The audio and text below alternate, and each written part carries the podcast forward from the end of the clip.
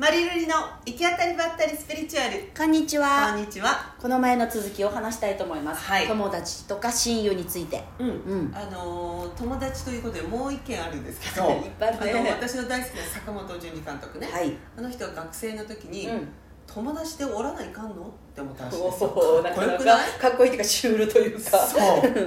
もう、自分一人でね映画を撮るのにも自分でやりたいことがあるわけで、友達っておらなあかんのって、で小学校に入る前に、友達100人できるかなっていう歌があるじゃないですか、あれの洗脳ですよ本当にあれによって友達はたくさんいなきゃいけないんだ、作らなきゃいけないんだという洗脳があそこから始まると、このねお手紙くれた M さんも書いてたよ ね、友達100人作ることに一生懸命になってましたそんなことになったことありますかマリさん無意識にでも組み込まれてるよね。なんか友達いっぱいいた方がいいとか、小学校に上がったら友達を作るのが仕事みたいなぐらいね、で友達がいないって言われるとえっていう、なんかこの人問題があるのみたいな見られ方をするっていうのもあるのかもしれないね。そうですね、坂本監督はそうじゃないという、それで生きてきたんだということなんですね、なるほどと、友達いなきゃいけないなんてこともないんだと、それも思うね、いっぱいいるのがいいとも思わんし、いないことが悪いとも思わんよね。これって価値観やし好き好きやし、そうね、でその中でこのお便りくれた M さんは、なぜに親友が欲しくなったのかっていうところをすごくこちらから知りたいですよね。知りたい、なんかこう相談、いろんなことを相談するような、もっとグッとくるこう深い関係の人を作りたいのかなっていう感じもしますけどね、あと気を使わないでいい相手、もう本当に何の気を使わなくても、もうどんな自分のままでも OK にしてくれる存在が欲しいのか、もしくは親友がいるんだよっていう、のを言ってみたいのか、なんだろうねって思って、それなんかそのじゃ親友がいるかいないかで人生がどんな風に変わりそうな気がしてるのかもね、確かに友達が、私は友達がいない人生っていうのは個人的に私の人生としては考えられんっていうね、なんでかっていうと、私多分友達がいなかったらもう多分気が触れた感じの生き物になっている可能性があるとよ。だって喋り妖怪だもんねこのたくさん聞いて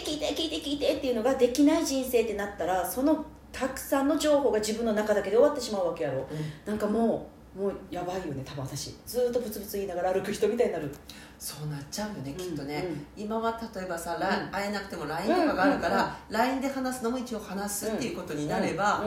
全くそれを外界と連絡を取れないっていう状態っていうことは辛いかもね。辛いで、しかもその外界と連絡取ったとしてもよね、その友達との会話と違うやり取りってなんか違くない？心が乗っかる、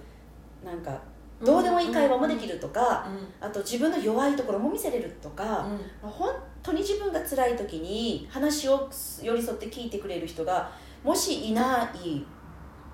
て、なんか友達がいてよかったなって思う時って、すごい自分が辛い時とものすごい楽しい時のこの2つに分かれる。そうね、なんか、親兄弟で代替えできるかっていうと、親兄弟と話せるんだけど、その深いいろんなドロドロの話って友達にはするけど、親兄弟にはせんもんね。特に恋愛とかね、そういったことはやっぱり友達に聞いてもらいたいもんね。ですね、でもその時に友達と親友がまた違うってことよね。そういうことですね、でそんなドロドロな自分を見せても大丈夫って思えるのが親友と思っている人もいるやろうし、何も話さなくてもなんかあったんだなって分かってくれていて、余計な詮索をしないっていうのが親友って思う人もいるかもしれないしね。そうだからね、前回の時には、私がもう直感で思う親友とは、例えば助けてくれたり、自分が助けたいと思う人って言ったんだけど、そうね、これ親友じゃないのかな、その放っておいてくれるっていうのも納得もいくんですよね。それいく気を使わなくていいっていうのも親友なのかもしれないなとも思います、だからより複雑、このお題をいただいたことによって、私たちも親友ということに関してはより深く考えるようになる。そのこのお便りもらってね、親友ってどっちの字やっちゃろうと思ったと、親しい友達じゃなくて心なのか、心の友っていうのも親友っぽいなと思ったと。なんか心を見せる赤毛のあんの、そうそう、赤毛のあんの腹心の友はよね、もう本当に全身全霊でお互いのことを思いやる感じだよね。そうですね、だから損得感情がない。そうで、自分がもし何かの犠牲になってもなんかこの人のために何かしてあげたいって思う感じが腹心の友っぽいよね。そうだけどね、私ね、やっぱり我が一番大事だったんですよ。私も絶対そうです絶対そうです。で、余力でだったらやります一番にやりますよっていうのはありますね。うんうんうんうん。あともう一個、その人の喜びがすっげえ嬉しくなるかも。なんかその人に嬉しい、喜んでるってこと、その人に何か嬉しいことがあったらすっげえ嬉しいかも。嬉しいってことね、うん、そしてその人が何か辛い目にあったりとか合わされた時、うん、全然関係ないのにめちゃくちゃ怒りが湧いてくるっていうなんかこっちがやってやる、そう、なんかそのね、そうね、全く会ったこともない人なのに何そいつぐらい怒りが湧いてくるとかあるかも、自動発生的に。そうね、でも例えばよ、うん、すごい親友という人が、うんうん、例えば、うん、そうですね、何かその人が嬉しいことがあったけど、うんうん、それは例えば自分もしたかったと、うん、そこで嫉妬が生まれますと、あるじゃないですか、うん、ありますね。その時にほら、なんていうの、心から喜びでないこともあるかもしれないで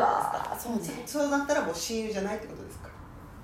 本当ね、親友だからこそ辛い、それだよね。あると思うんですよ。あると思いますね。ちょっと、その恐ろしいさそり座的テーマを私に投げ込むねやめてもらっていいだから、うん、本当にこの M さんの言った親友って、うん、人によって、もしくはその定義ってゴロゴロ壊れる感じもあるし、うんうんうん、私はだから親友っていうのは、